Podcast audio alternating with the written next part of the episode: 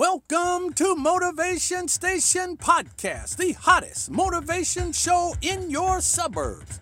Do you feel the daily routine is catching up and you need an extra dose of positivity? No more blue days.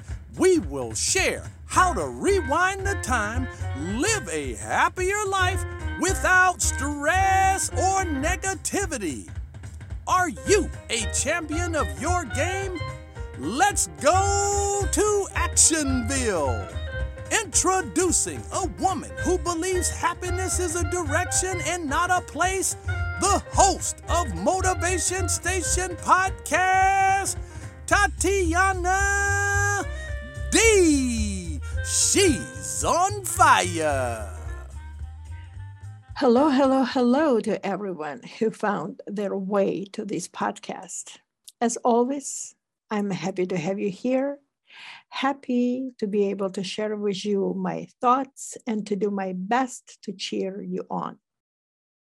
Well, if anything, we've learned in 2021 that we still live in a very turbulent times and our entire planet is still ravaged by this seemingly never ending COVID. Well, we're not going to be talking about that. However, each decade has its own marks and significance. And today, we're going to dive into the Middle East region and hear the story from a woman who saw the face of war and its unthinkable devastation firsthand. Growing up in the war torn Lebanon, she survived, became an international journalist and analyst, an award winner of the Dag Hammarskjöld United Nations Scholarship. If you're here to hear her story, then you're definitely in the right place and at the right time. Let's welcome Suha Amer. She is an international journalist who was born and raised in Lebanon.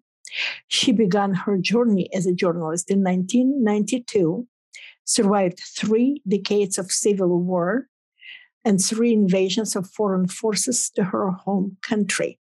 Suha lost many loved ones during these wars, have been subject to many traumatic events that no child, teen, or adult should ever go through.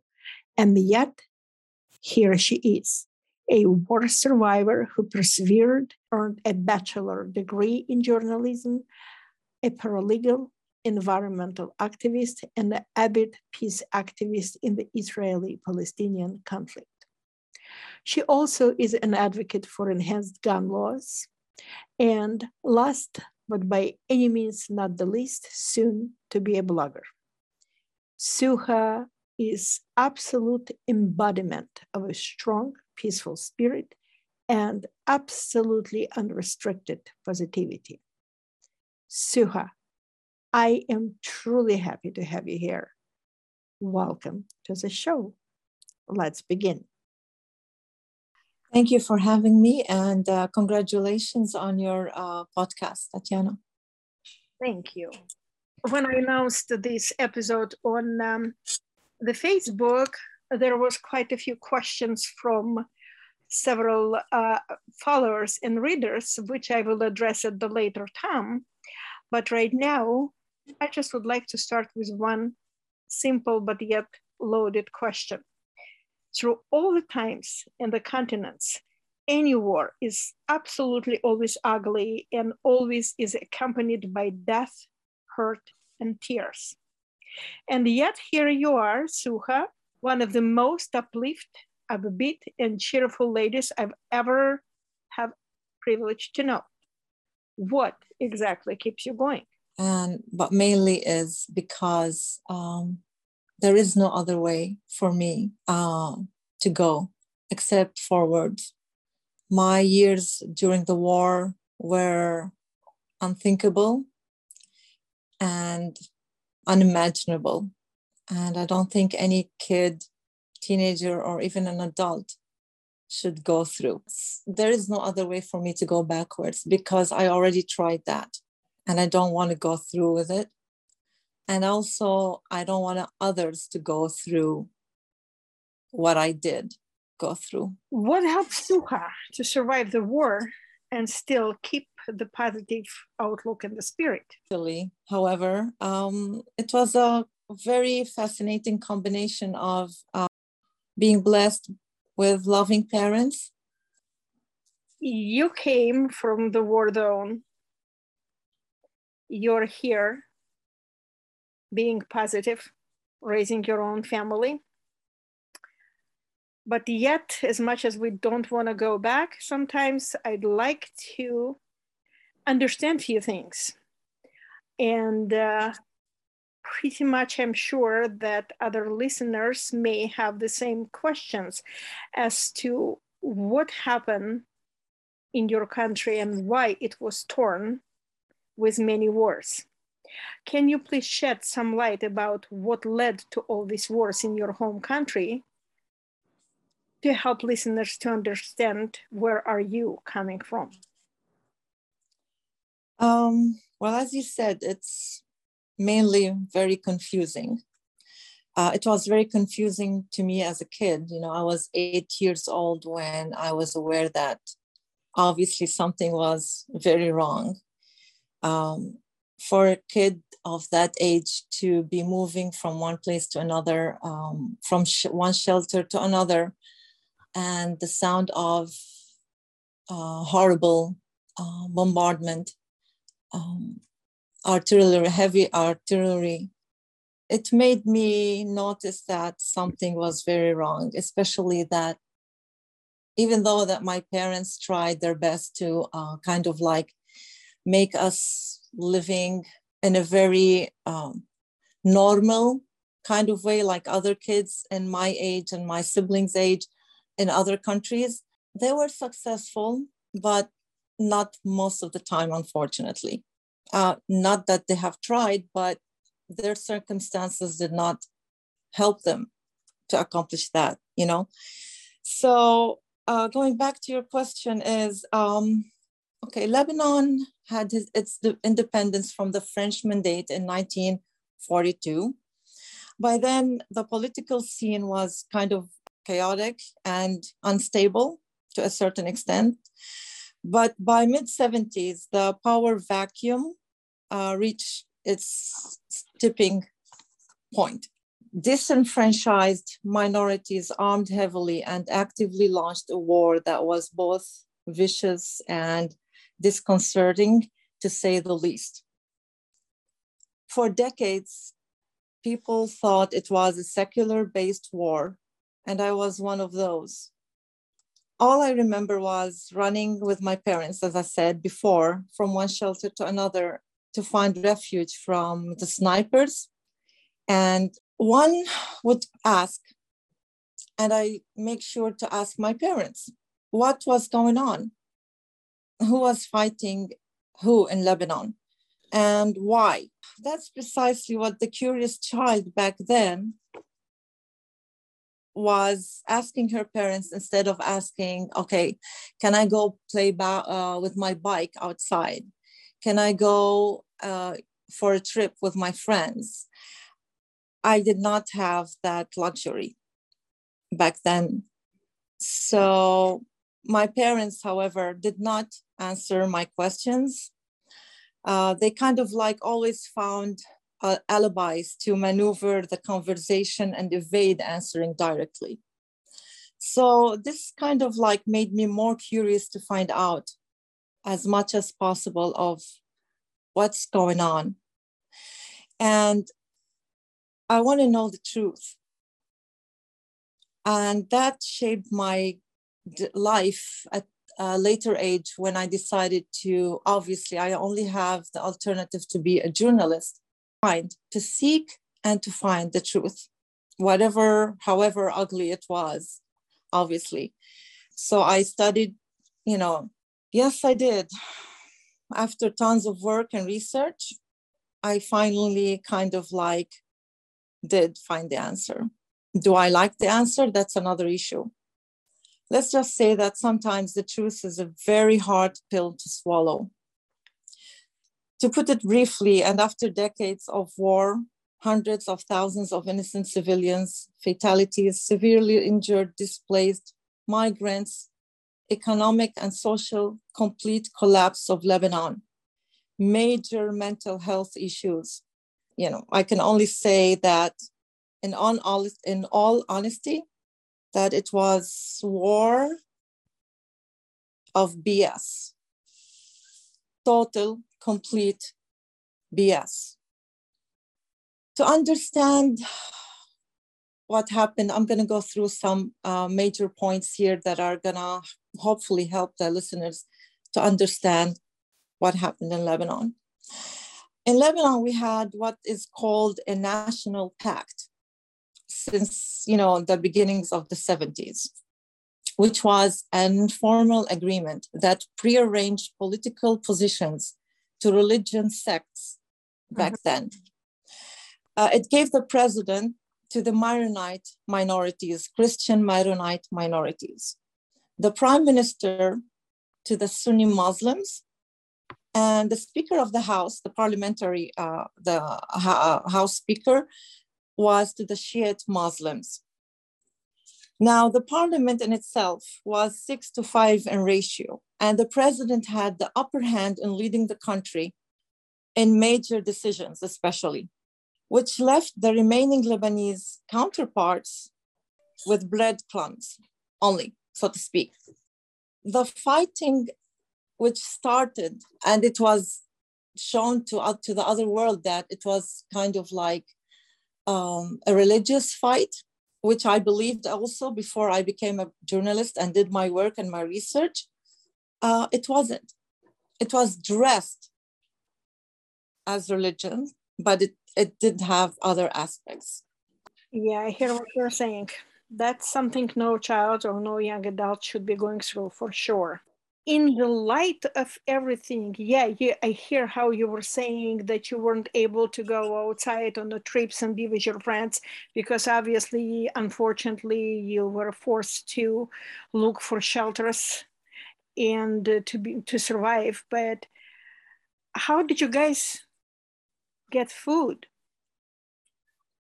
Were there any stores, or I, I, I'm asking those questions because I'm just clueless clueless and i luckily i didn't go through the the horrible uh, times you went through so i just wanted to understand. Um, well that's a very valid question because during the war one cannot go to work one cannot go to school one cannot even barely survive with bare uh, necessities right? Yes. Um, yeah well um, it it kind of kind of got worse. Uh, very small or brief periods of uh, ceasefire between the fractions who were, uh, you know, fighting, like uh, ethnic minorities, rogue uh, militias, and all the, you know, war warlords who existed back then. They would kind of like connect one way or the other, their leaders actually, and have ceasefires, periodic ceasefires, so that people can go out, get food, buy food, what, whatever uh, you know method they had, and um, obviously we survived. But there are lots of people who are less fortunate. My parents were close to being middle class, and we were okay, but others didn't have the means to uh, provide for their families. Suha, you spent your teen years in the war zone. These years are always crucial in forming a future adult character. What was the most horrendous experience you took from the war? There's not one uh, incident that is uh, that had impacted uh, me, and I still remember it like recurringly.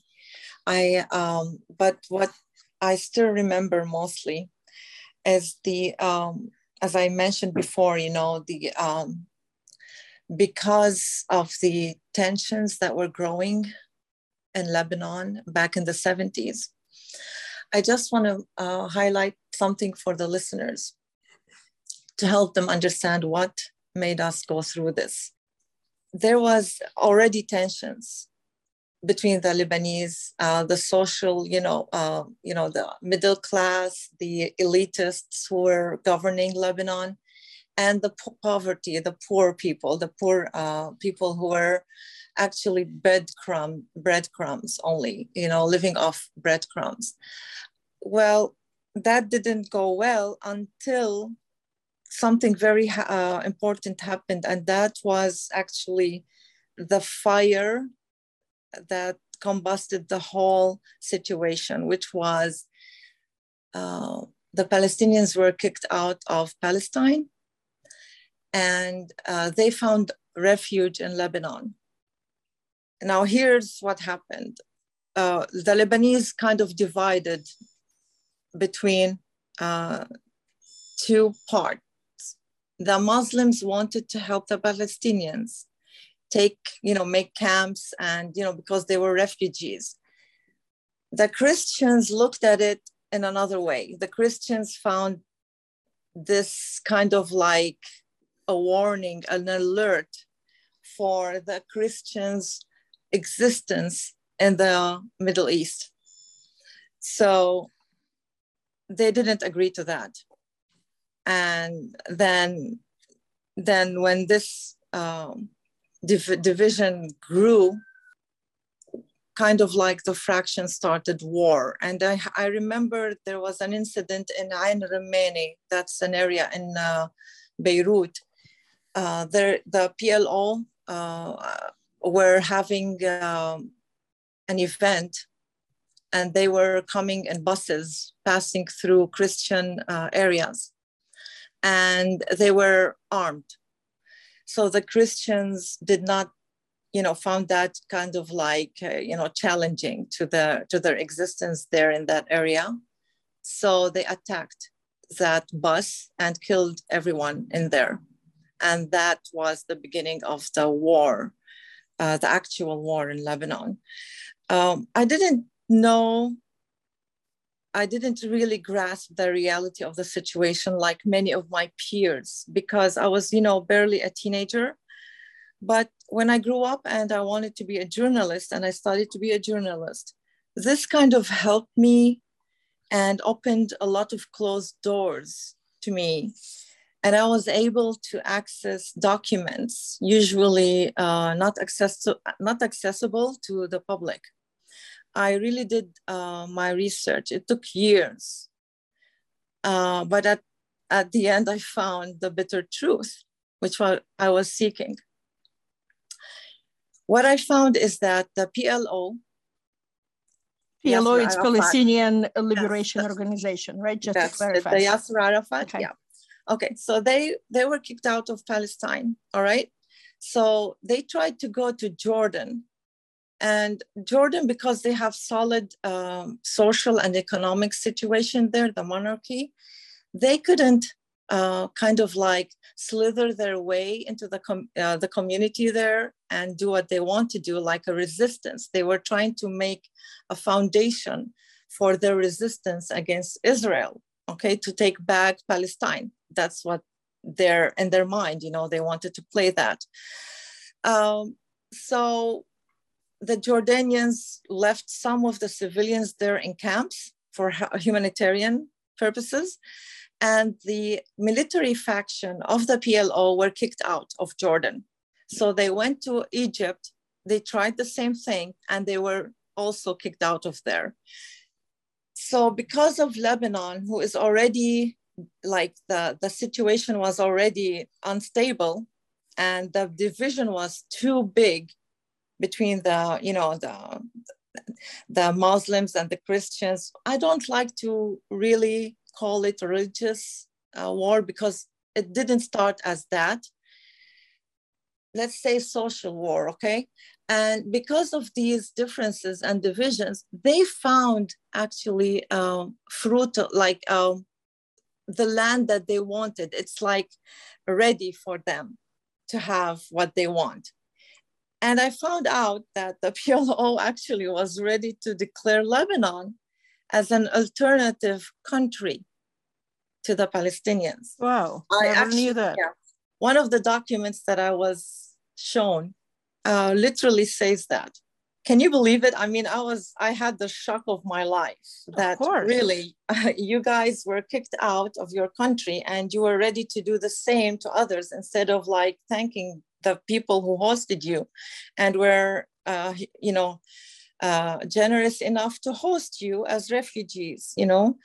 Uh, you were ready to kick my people out of their land. So my outlook of the Christians back then fighting against the Palestinians, uh, PLO existence in Lebanon, uh, changed because back then the teenager did not understand the reality on the on the ground.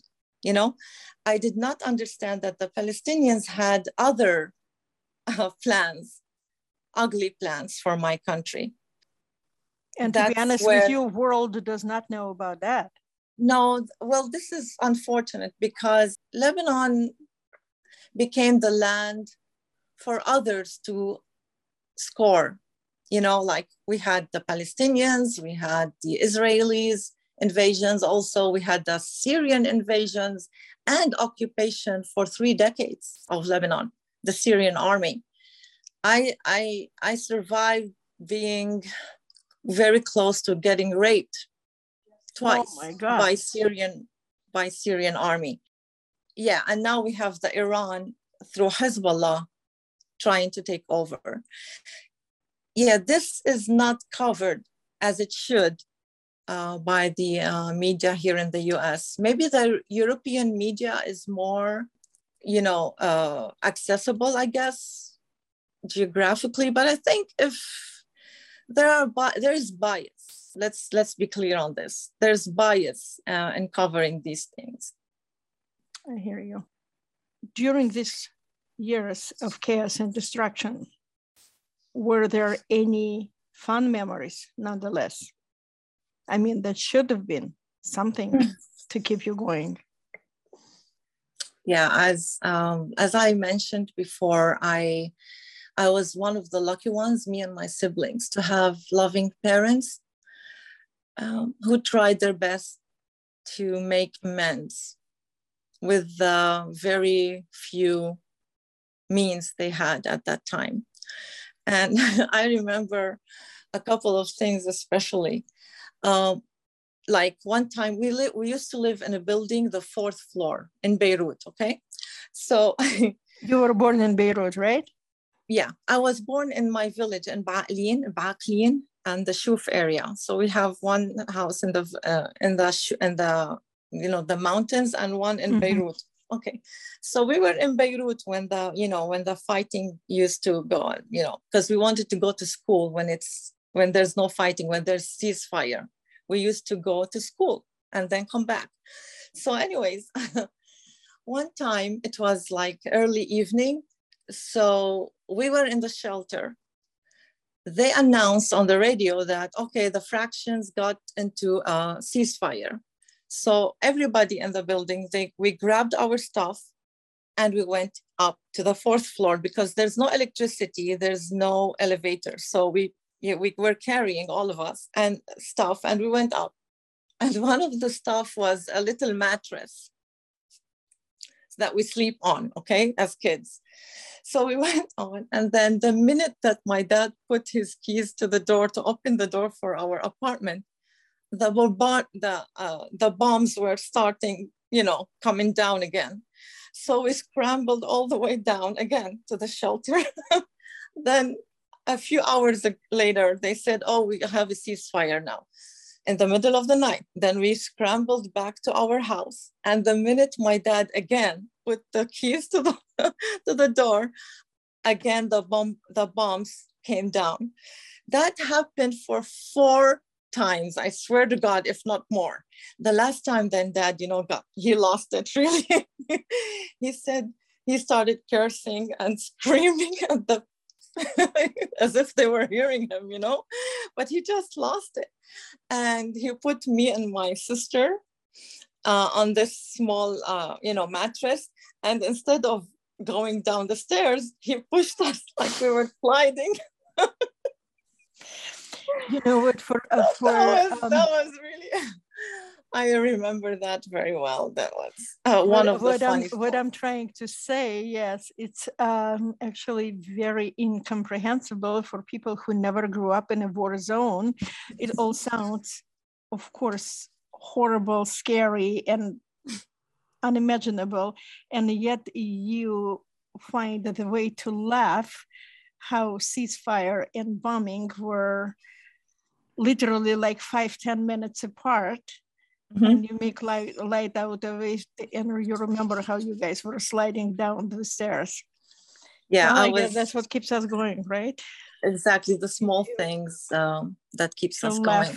small keep things. you sane. That's that was the only that was the only option right? We didn't have other options um, is to go forward because the other options are scary. Yes indeed. So i guess we have to wrap up the first part of our interview. Mm-hmm. i know that we're gonna we're gonna continue it in a day or two but this, at this point i'm really happy that you were able to come and share your life story here. And as I mentioned earlier, a couple of uh, Facebook followers, mine and yours, sent you questions. So really? we're going to be addressing, yes, and they're very interesting questions. I'm not going to say a word about what they are now, of course. Okay. Uh, but when we're going to resume our recording, and yes, we are recording it is just for some technical reasons at, at this point but we, we're going to address them and i'm pretty sure that it's going to be a very interesting second part of this interview. Thank you. I'm looking forward to it. Absolutely. Thank you so much